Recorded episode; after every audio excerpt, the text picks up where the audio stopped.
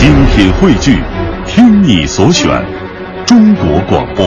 radio.cn。各大应用市场均可下载。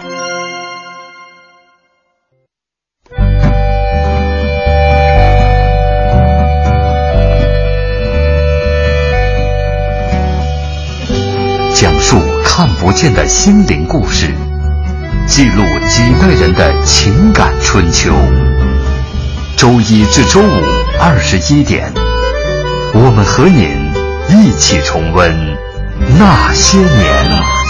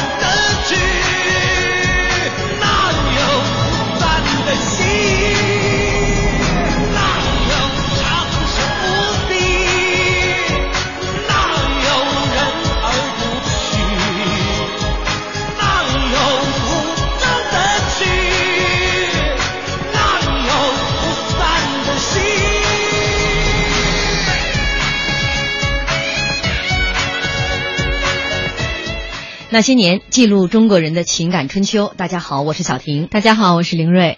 围棋从本质上说是一种游戏，但是与生俱来的战略性又让它成为最具智慧的游戏。围棋的形式要素简化到极致，但它包含的战略要素却没有穷尽。历史上有哪些战役和围棋有关？我们又应该怎样借鉴围棋的战略素养？今晚我们就来说说围棋与战略。那今天做客直播间的嘉宾依然是中国围棋协会副主席林建超将军，欢迎您，林将军。好，欢迎，谢谢你们来到你们这儿做客，啊哈非常高兴。嗯，您可以离话筒再近一点。嗯，好的。呃，也欢迎大家在新浪微博检索“经济之声那些年”或者艾特主持人小婷艾特 DJ 林睿来和我们互动。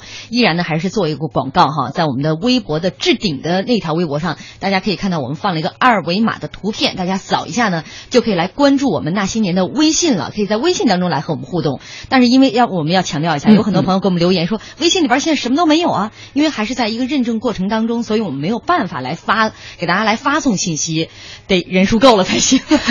大家稍等时日啊。呃，林将军，我们有一位听众朋友啊，在说说啊，其实你们经常说的这些内容啊，我就觉得有时候我都不怎么关注内容，关键是你们侃的热闹，聊的热闹，这个最重要。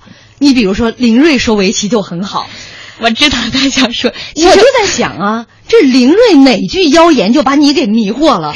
我我们跟林将军在做节目的过程当中，林睿。你就发自肺腑的说，咱俩能唠着什么台词儿？我基本上不说话，所以大家觉得听不见我是最好的。我们已经定位很明确了，我们俩就是我们的存在，就是为了让听众有优越感。我们俩时不时的扮演一下小白，然后你不用扮演，就是 本来就是。林天，我们开一个玩笑哈。呃，今天咱们的主题是围棋和战略。其实我相信很多朋友，其实一听到战略，呃、嗯再加上咱们具体一点，可能战术、战争，大家那个雄性激素就 开始就被刺激起来了。很多人很喜欢这个。呃，在您的这个研究过程当中哈，咱们要说这些棋手的话，您觉得哪些棋手比较具有这个围棋当中这种战略素养？嗯你们提出了一个非常好的话题。围棋呢本身是战略的游戏，那么从事围棋的棋士，特别是大骑士中，有哪些人堪称围棋战略意识的代表、嗯楷模？嗯哎，或者甚至说，他们就是这个围棋战略意识的模特，嗯我觉得有四个人。哦那么从这个近现代的围棋来看，这个第一个呢，就是围棋大师吴清源。嗯吴清源呢，这个他提出的围棋的理想就是中和，但是呢，他在讲中和的时候，首先强调围棋是六合之棋。什么是六合？我答不加 上下，嗯也就是说全方位。我们可以简单的说，就是全方位。嗯全方位的围棋是六合之棋。嗯中和是指在全方位的围棋中保持总体上的均衡，也就是呢驾驭全局。大局观。对，也就是当时虽然没有说出这样一个概念来，但是他的思想的核心就是驾驭全局。嗯哎，要么人家成为棋王呢，嗯是吧？对，他是堪称二十世纪世界上最伟大的棋手。嗯啊第二个呢，武功正术。下围棋的朋友，甚至可能不下围棋的朋友，对武功正术可能都很熟悉。那一听就是个日本人。哎，是的，但是呢，他对中国非常友好。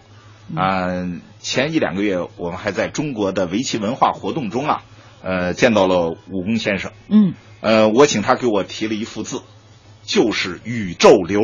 嗯也就是武功正术的战略思想，或者说他的大局观，就体现在他的行棋风格上，就是呢我们大家熟悉的宇宙流。嗯，他是十三岁就是一个职业棋手了哦啊。，那当然，但是他在呃日本棋手中是迄今获得世界冠军称号最多的人。嗯这个虽然他的棋是有胜有负，但是他所创造的这种凌空驾驭、这个掌控全局的这种行棋模式，可是在世界围棋史上留下了一份非常宝贵的精神财富。他甚至呢说过 说这样的话啊，嗯说呢，采用大模样作战，无论棋局胜负如何，都会给人以耳目一新的豪放感，尽力相搏后的满足，在尺幅文凭上编织浪漫梦幻的意境，让人感悟大丈夫存在于天地之间的人生真谛。我觉得这要是搁战场，都都是将军啊，都是将军。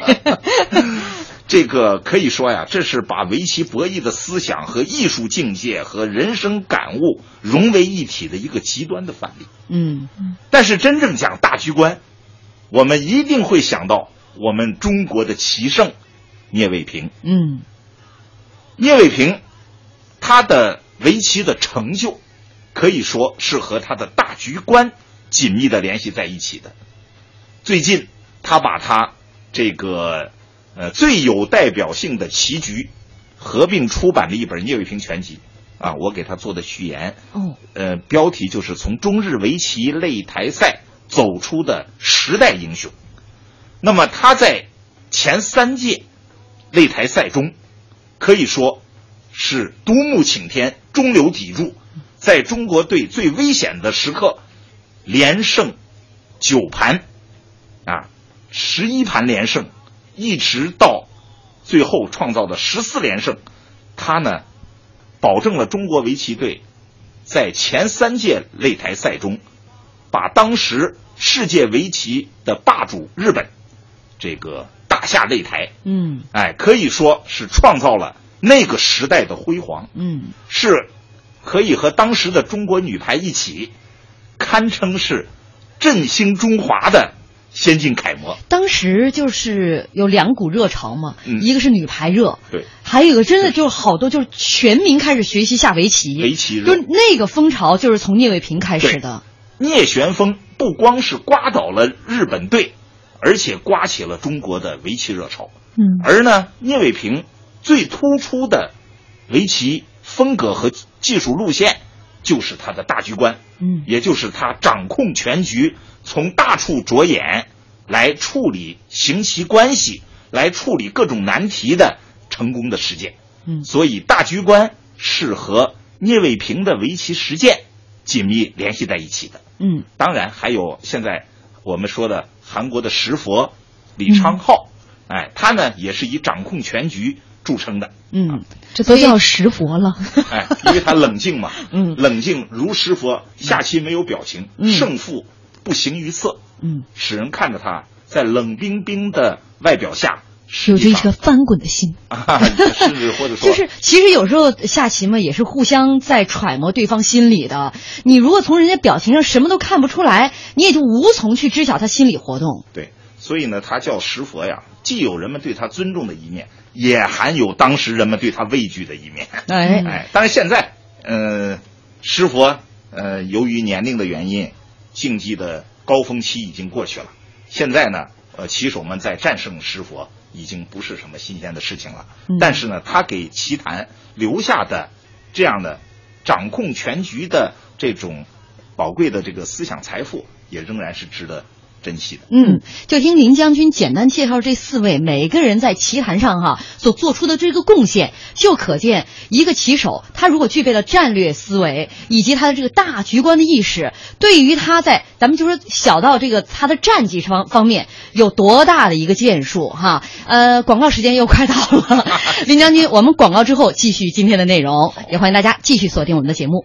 这首歌叫做《决胜天下》，也欢迎大家继续锁定收听中央人民广播电台经济之声《那些年》。本周《那些年》中国传统文化八雅之一围棋，我们今天晚上来跟大家分享的是围棋与战略啊。做客我们直播间的是中国围棋协会副主席林建超将军。我们微博上有朋友在说了，就是刚才说到这个石佛嘛，呃，李昌镐。对，他说石佛，我们听众朋友说石佛主要是坠入了爱河，动了凡心，所以定力大减。这是开玩笑了。呃，还有一呃，他他还继续讲啊，他说聂门都讲究的是大局观，包括他的弟子常浩。对啊，这肯定的吧？师承谁？他他必定要师承他最精髓的部分，对吧？那刚才哎，这个话说得好，啊，你刚才说的这个话我。您可以对着话筒大声说。呃，你这个师承啊，嗯，其实承的不是技术，而是他的主要的思想体系，嗯和他的最经典的风格。哎，嗯哎，所以刚才这位观众讲的是很对的。嗯，那是我讲的。啊，那你讲的啊，不是听众。他就说他的梯子呃，这个弟子啊，常浩，呃，这个他呃聂门都讲究这个大局观嘛啊，所以我我觉得是，如果是徒弟拜师学艺，学的就是师承的就是他的一个一个精髓，是吧？既然咱说了，刚刚您还讲到了说常浩，呃，这个这个这常浩不是李常浩，呃，说的说的是聂卫平，啊 就是聂卫平最主要他的思维，他的思想在围棋上的思想就是具有大局观，就是具有这种战略高度啊。那在围棋当中的这种战略高度啊，这一层可能很多朋友说，这围棋这种战略高度怎么来讲？你是不是说指的围棋的战略思维是指的什么？对，是吧您？啊，这样我简单的说一下啊，因为这个我们在经济之声的这个节目中啊，呃，还给大家讲呢，用最生动的、最形象的东西呢，来给大家阐释这个事儿。那么战略，我们既然讲围棋与战略，对战略要下一个定义啊。嗯，那么最简单的，用最简单的语言说，战略是关系战争全局的方略，这是它最初的含义。以后呢，战略从军事领域延伸到社会各个领域，我们就把它泛指关系全局的方略。那么围棋的战略是指什么呢？就是关系围棋博弈全局的方略。换句话说，就是围棋的大局观。嗯哎，那么呢，围棋呢被称作是战略的游戏，是因为围棋本身具有了战略的这种特质。围棋本身呢，就是一个战略的模型。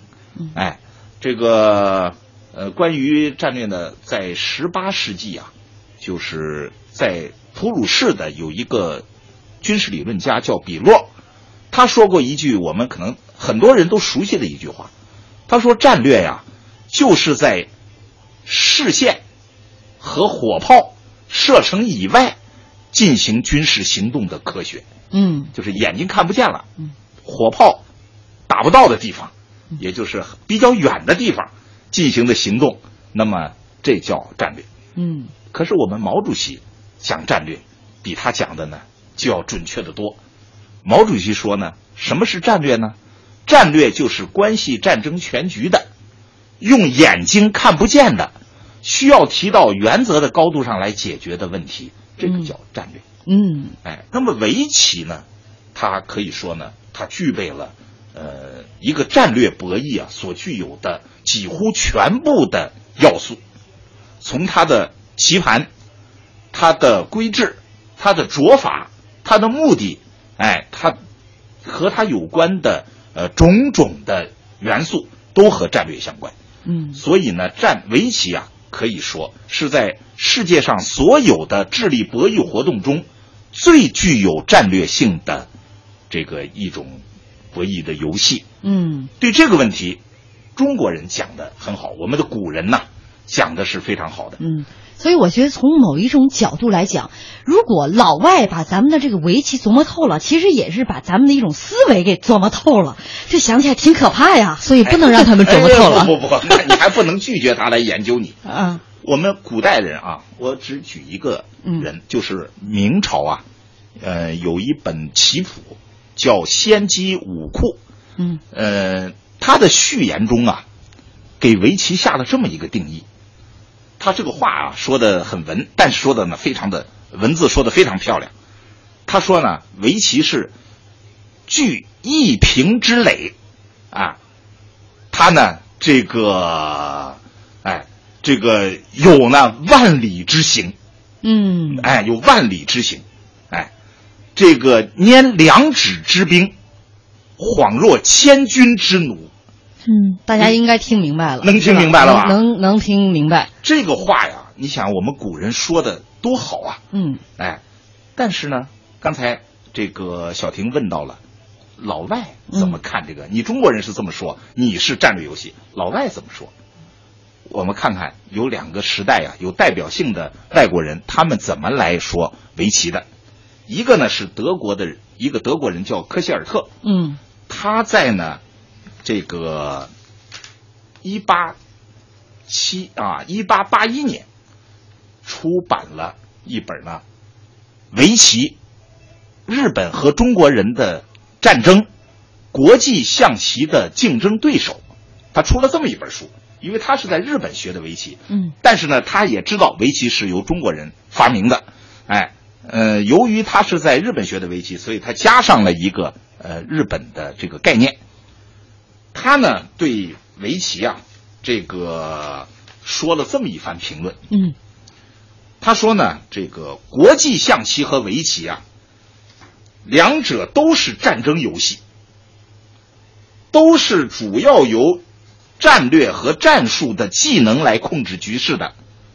但是呢，典型的国际形势、国际象棋的对抗呢，如同古代的战争，国王是争斗的中心，一旦国王被擒，这一方就输了。在这种歧视性的抗争中，胜利或失败大都取决于单个或群体的贵族的优秀素质。嗯你看，这是他对国际象棋的评价。可是他对围棋的评价是呢，不同于国际象棋单一争斗的形象，围棋远远像整个战役或复杂战争的全景。围棋战斗经常同时和连续的在棋盘不同的部位展开，这个整个军队如果不搞好各个地方的防御，就会受到攻击。就如同在现代战争中，没有战术准备的直接战斗是很少发生的。在围棋中，过早的直接交战常常会导致失败。全局战略，甚至只有全局战略才能确保围棋的胜利。嗯，这位看来这位叫科希尔特，对啊，把这个围棋吃的挺透的啊，也一直一百三十多年前，嗯。就已经意识到了围棋是代表中国人的一种战略思维的这种高度。嗯、我们再看一看现代的西方人啊，大家都喜熟悉的基辛格哦，这个大家都认识，都认识吗？啊，不是都认识，都知认识这个人。哎，对，知道这个人。基辛格在他出版的《论中国》这本书中啊，这个讲了国际象棋和围棋的五个区别。啊，嗯这这咱不能详细讲了，马上因为又要广告了。啊不，呃，但是呢，就说到一条，啊，就是说呢，他认为啊，围棋是培养人的战略思维和战略灵活性，嗯哎，而不是呢简单的争争利斗狠呐、嗯他这一条讲的很对。嗯，确实是啊。像前两天我们讲到这个传说当中瑶造围棋，他给他儿子。教他围棋的时候，其实就是在用这个石子棋教一些排兵布阵的方法。嗯这个可能是围棋，我们本身它产生的年代也是在那样的一个年代，所以决定了它有一这个《个战略基辛格》思维。这本书出版之后，在加拿大这个一份报纸上刊登了这么一篇文章，嗯它其中提到啊，这个中国的宏图战略跟围棋的下法颇为相似，中国的军事理论也体现了与围棋相同的哲学，所以希望西方的这些决策者们要学习和了解中国的围棋。嗯，这是了解中国的一个窗口。嗯，我们微博上大家在留言哈，呃，这个有朋友说局部优劣次与全局的呃。局部的优劣与全局的优劣，必要时舍局部而争全局。哎，这就是这个围棋的，咱们说的这种大局观的哎，或者叫围棋战略思维的精精髓啊。嗯，还有朋友说，现代人怎样借鉴围棋的战略素养，可谓是仁者见仁，智者见智。围棋的胜负争夺，某种意义上符合中华民族传统的中庸哲学。棋子不分贵贱，地盘儿是不分先后，占先机，智者得之啊。内虽激烈争夺，外则气定神闲，非到最终不能见分晓。即便是确定了胜负，双方棋手也会击手为礼，谦恭承让，显示中庸之气度。那这个也有人扔棋盘的，前两天看看的这些资料当中，嗯就有哈，就是这个皇上呃气度不大嘛，是吧？然后输了棋之后，这个扔棋盘的，等到再想玩的时候，发现棋盘已经石沉大海，再也找不回来了。对，呃，还有很多朋友在跟我们朋友呃跟我们这个今天的这个内容哈，在进行一些互动啊。还有朋友就说：“哎呦，怎么才能入门围棋呀、看来是感兴趣了。”嗯啊、嗯好，呃，这林将军，我们这节目有有效果。还有的朋友说，现在家长埋怨和教育小孩的时候，往往会讲：“你这孩子怎么那么不争气呢？”据说“争气”这个词儿就来源于围棋的术语。是这样吗呃。这个概念呢是这样啊，围棋呢，这个对于一颗棋子或者是一块棋子而言呢，呃，气是它生存的必要条件。那么呢，这个气长的一方，哎，当然比气短的一方，在双方的博弈中啊，他就获胜的机会就更多，生存的机会就更多。但是呢，这位家长刚才所说的争气啊，嗯应该说是有出息吧。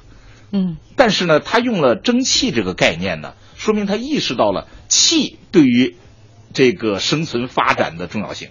应该说呢，这和围棋的理念也是相关的。我怎么听出中医的味道了？哎，是气啊，呃，这么说，气只有在中国产生这样的概念。嗯嗯哎嗯，，这个它确实是和我们博大精深的中华文化的各个方面都是相通的。好了，我们不能再讲了，因为接下来又是广告了。好 好，也欢迎大家继续锁定我们的节目，广告之后见。欢迎大家继续锁定收听中央人民广播电台经济之声《那些年》。本周《那些年》，我们中国传统文化八雅之一围棋哈。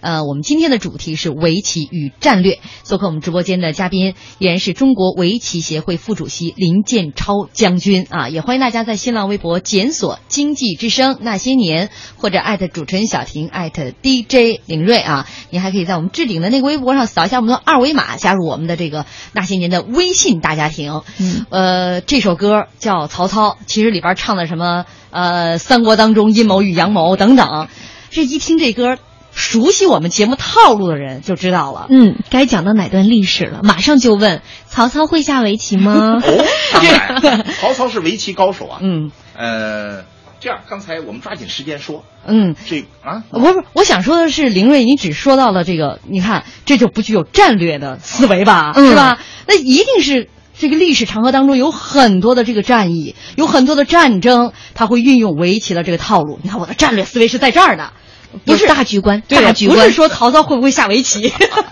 呃，其中的一个重要组成部分吧啊。嗯这个刚才你们两人讲到的这个围棋的战略思维、围棋的战略意识或者是大局观，它为什么这么强烈？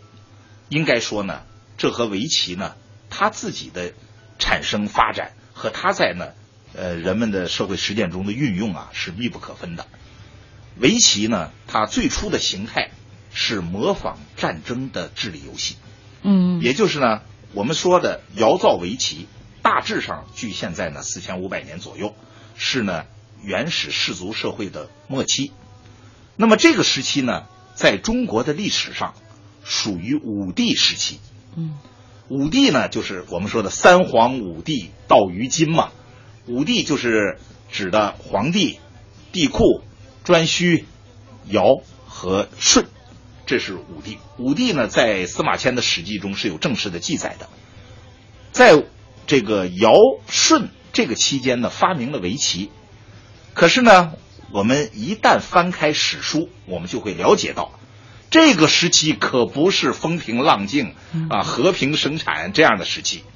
这个时期是充满了战争、争夺、掠夺，是一个电闪雷鸣啊，这个到处充满厮杀的这样的一个这样的一个战场争战争年代。嗯围棋是诞生在充满了战争的历史时期我。现在脑海中就是这个画面，就是尧舜啊，他们这些呃，这这这个呃首领们，啪翻开作战地图，其实就是围棋图。对，这个围棋呢，它集中了我们的很多的智慧，但是围棋本身所具有的这种博弈性、竞争性，使它呢从一开始就会被锁定为是模仿双方对抗、博弈、争斗，甚至作战的呃这种路径。所以起源于这个，那它在发展过程当中必然和很多的战争对相连。那么呢，我说呢，在这个首先在这个时期，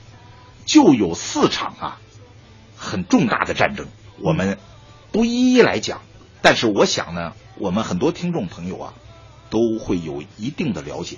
嗯首先是黄帝炎帝的版权之战，嗯这是呢华夏集团呢内部的部族之间的争斗。嗯接着呢，就是黄帝、炎帝联合起来对蚩尤，这个也就是华夏部族呢和东夷部族的战争。嗯哎，这个呢被称为叫涿鹿之战。嗯第三场大的战争呢，就是他们的后代，就是颛顼和这个共工，为了争夺水源而进行的战争。啊，这个在《淮南子》中有有记载，当年毛主席呢还专门引用过不呃这个共工诺尔处不周山嘛。嗯哎，这个第四场战争呢，就是尧舜禹伐三苗的战争。呃，三苗呢，就是在当今的这个南阳和襄阳这一带，是属于长江部族的。嗯哎，那么这些战争在中华民族的历史上啊，都是具有啊民族统一和进步的重要的意义的。而且这四场战争啊，有四个特点，给了围棋的产生啊以巨大的启发。我们简单的来看一下，第一个，这里边有好几场战争都不是以杀死对方的首领和消灭对方的军队为目的。嗯这和围棋太相像了。嗯。第二，他们不是简单的以打败对手为胜利，而是以谁占有更多的土地和资源为胜利。这和围棋的地多为胜完全是一致的。第三个，不是简单的列队就拼杀，而是要进行多方面的筹划。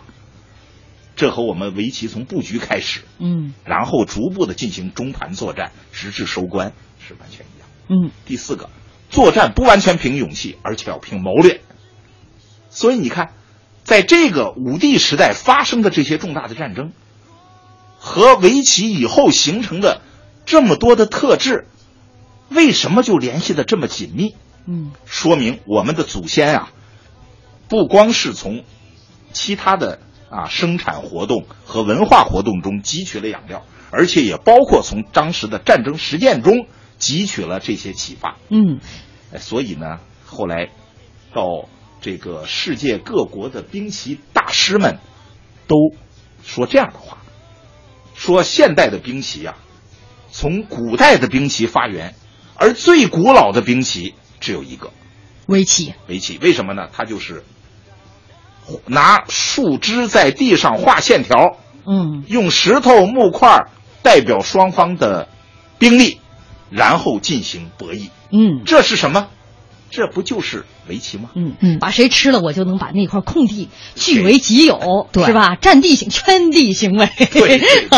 对围棋这个是被誉为兵棋，那其实还有一个著作誉为兵经，就我们大家特别熟悉的《孙子兵法》。《孙子兵法》就是这个军事界里面的葵花宝典嘛，大家一提到战略思想，就马上会讲到《孙子兵法》。那其实它和围棋之间也有很多相通的地方。对，这个应该这么说，这个呃，孙子被称为兵圣，这个《孙子兵法》被称为兵经，围棋被称为最古老的兵棋。嗯，兵圣、兵经、兵棋之间有着密不可分的联系。围棋呢，虽然起源于上古时代，我们现在呢基本上以窑造围棋啊作为围棋的起点，但是它真正的兴起是在黄河中下游，是在春秋战国时期。这个呢，呃，在《左传》上也是有明确的记载的。那么，孙子恰恰就兴起于春秋战国之交。嗯所以呢，围棋的兴起和以孙子为代表的中国古代兵家思想的兴起是同一个时代。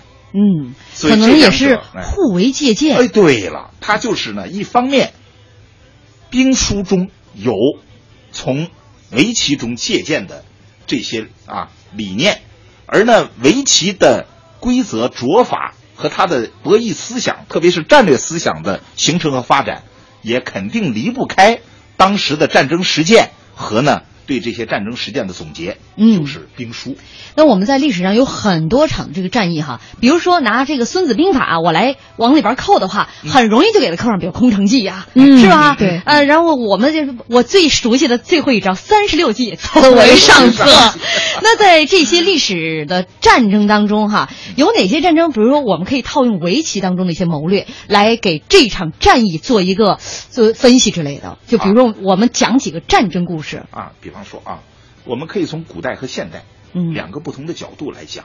嗯。这个，呃，围棋和真实发生的战争之间，我们说啊，这个刚才你们讲到了很多是讲故事了，比方说空城计，嗯。比方说是这个呃草船借箭，嗯。哎，比方说是其他的一些战役和战斗，很多呢都可以和围棋的典故相联系，但是呢，这些它是传说，嗯，哎，那么真实的发生的和战争相关联的围棋故事啊，也有很多。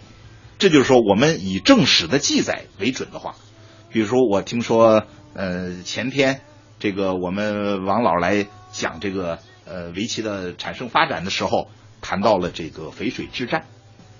淝水之战实际上是战争的双方，他们的领导者、指挥者都精通围棋。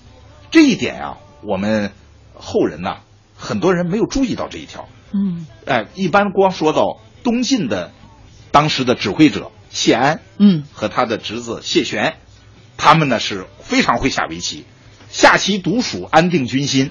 最后呢是这个陈昭指挥到战争捷报得来的时候呢，谢安拿到这个呃传来的捷报的时候啊，他居然面无喜色。嗯下完棋之后，当时的这个客人问他，客人都沉不住气了，问他你这个打的怎么样？他淡淡的一句话：“小儿被已破贼。”可是等把客人送走之后，他已经欣喜若狂啊！在过门槛的时候，把那个鞋鞋跟子都给磕掉了。这这是用现代话说，太能装了。哎，啊，我们说啊，是这种这个带有这个战略大家的这种形象，也是跃然纸上，因为他毕竟也是人。可是呢，我们没有想到，他他们的作战对手苻坚和他的部将居然也精通围棋。这个他的这个部将啊叫彭超，就是苻坚的部下叫叫这个彭超。苻坚是前秦的皇帝了，他们是率兵八十万来攻打东晋嘛。彭超就给他上了一个奏折，对这个苻坚提出的这个东西并进的这个战略表示不赞成。他就说啊、齐节之势，东西并进，丹阳不必单独进攻，什么意思？就是说当时他要这个呃，苻坚想取这个南京，就是当时叫丹阳。那么呢，他呢希望分一支部队去，而那彭超呢给他讲这个道理啊，他说这就好比打劫，我在我这个作战方向上啊设一个劫，打劫的时候啊，我把你要夺取的另一个目标当劫财，嗯顺便就收拾了。嗯所以呢，他用了齐劫之势，然后呢，对他的这篇奏折进行注释的这个古代的这些历史学家，就拿劫这个围棋的术语，作为呢他这种战略构思的一种这个这个注解。嗯哎，而会下围棋的人都知道，打劫呀，经常可以打得天翻地覆啊，哎，叫做这个在东边争劫，结果在西边让对手付出重大代价，这就是这个战略上的高明之处。嗯哎，我也听到了现在流行的词儿“打劫”是从那儿来的。啊对，打劫就是这个。打劫是什么？打劫就是利益的转化，就是作战方向的转化。嗯，这是这样一场战争哎，啊，所以这是这是古代的一场这是战争。古代的。那么我们讲讲现代呢？嗯毛主席，这是我们啊这个中国近现近现代最伟大的这个革命家、战略家。他呢，在著名的中国抗日游击战争的战略问题中，就用围棋对双方的战略呀进行了最形象的阐释。他说啊，敌我双方各加之于对方的进攻和防御，好比围棋的吃子和做眼。进攻好比吃子，嗯敌人修碉堡，我们建根据地，好比做眼儿。那么在做眼儿这个问题上，表现了建立敌后抗日根据地的极端的重要性。嗯你看，他这是用毛主席喜欢下围棋啊。这个据他身边的警卫人员说，呃，他最大的两个爱好，一个是游泳，一个就是下围棋。嗯，所以他用这么精准的语言，把围棋做比喻来解释我们的中国抗日游击战争的战略问题，太了不起了。嗯，因为在下围棋的时候，你光用棋子把这一块地围起来，这不算活，你得在里边做两个眼。哎，才能活。因此，根据地就如此重要啊！嗯，想起潜伏里边有一种胜利叫撤退。实际上就是他讲的嘛，敌我双方各加之于对方的进攻和防御，嗯就好比进吃子和做眼儿。光吃子不行，还得做眼儿。嗯但是呢，毛主席指挥的重大战役中，最为人称道的，当然就是三大战役。嗯，其中辽沈战役表现了毛主席特别高超的战略指挥艺术。咱们听一小段电影当中的这个对白，哦，好吗？？好啊，嗯。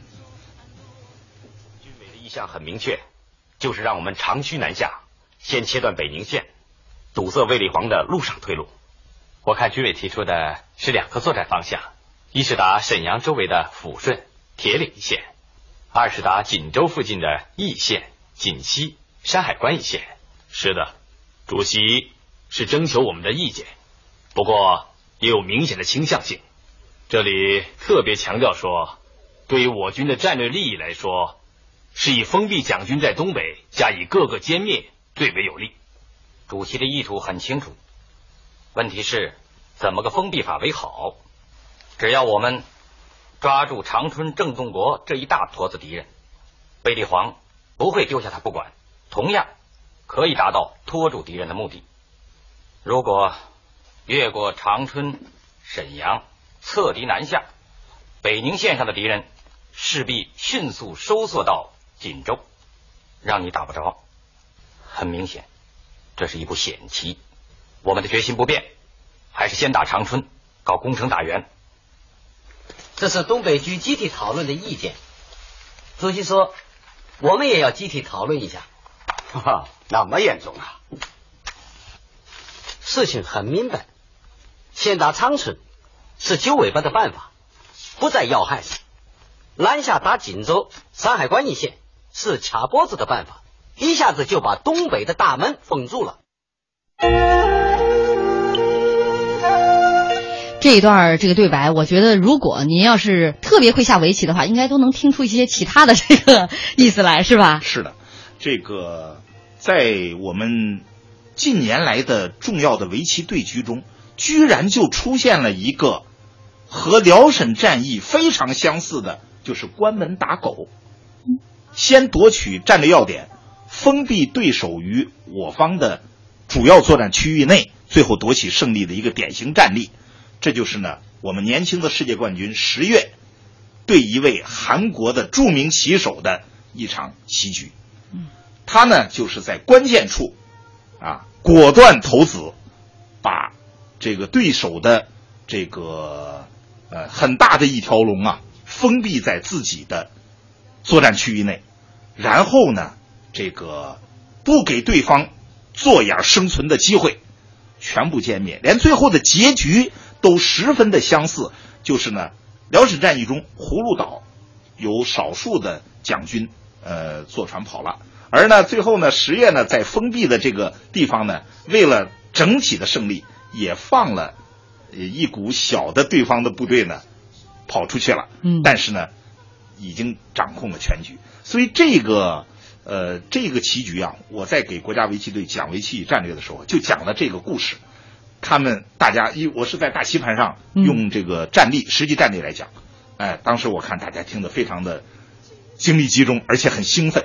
实际上啊，我最后下的做了这么一句话的解释，我说这就是我们围棋盘上发生的辽沈战役。嗯，这其实呢，就是你看这个战争啊，具有战略眼光的话，战争的是一个走向，这是借鉴了围棋，而实战当中又借鉴了战役当中和围棋的这种玄妙的关系，最终又赢得了这样的具体的一盘这个围棋比赛。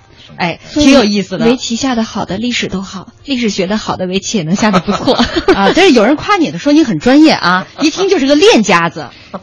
不是，谬赞了。家里有很多人下围棋啊。嗯，林瑞啊，对，我也仅限于知道得做俩眼活，别的就不知道了。行，呃，能看清俩眼就可以了，对吧？呃，其实说到这个围棋的这种战略高度哈，呃，围棋的这种大局观，越来越多的我们现代人开始利用这个围棋的大局观，哎，在我们的各项的领域当中开始发挥它的作用。对，这个比方说啊，我们现在大家所熟悉的国际关系的处理。这个是一个国家这个安全发展所必不可少的大环境。那么，怎么处理国际关系？有啊很多围棋的原则呀、原理啊是可以借鉴的。而且，实际上我们党和国家在处理这些重大国际关系的时候，就体现了这些啊这个高超的战略构思。比方说，这个首先要造势。嗯，哎，因为势是围棋战略概念中的最重要的概念之一，要造势，要造成一个大形大形势、大趋势，使我们立于不败之地。嗯，第二个就是我们要注意争取相对利益，并不是把对手全灭掉就是胜利，而是呢，在我们有限的力量的前提下，我们争取相对利益。第三个，我们要注重保持全局的均衡，在没有条件。打破这个均衡的时候，我们不能使局面失控，乃至造成失利。而呢，当这条件一旦具备，我们就要用新的平衡来代替旧的平衡。嗯，哎，但是总体上要把握均衡。最后一个呢，我们要适当的时候保持一种战略的灵活性，就是利益的转换。刚才讲到了围棋中经常用这个词，就是转换。嗯，转换就是我拿我这块棋我不要了。但是我把你那块棋灭掉，我们就是形成一种转换，或者通过打劫，或者通过双方的博弈，嗯，来着。所以这样的一些原则，实际上都体现了围棋的这种战略思维啊，在社会生活各个方面的有效运用。嗯，三个字儿大局观。哎对 大局观我们有听众朋友说林将军讲的太好了，明晚还来吗？你不能累着林将军的。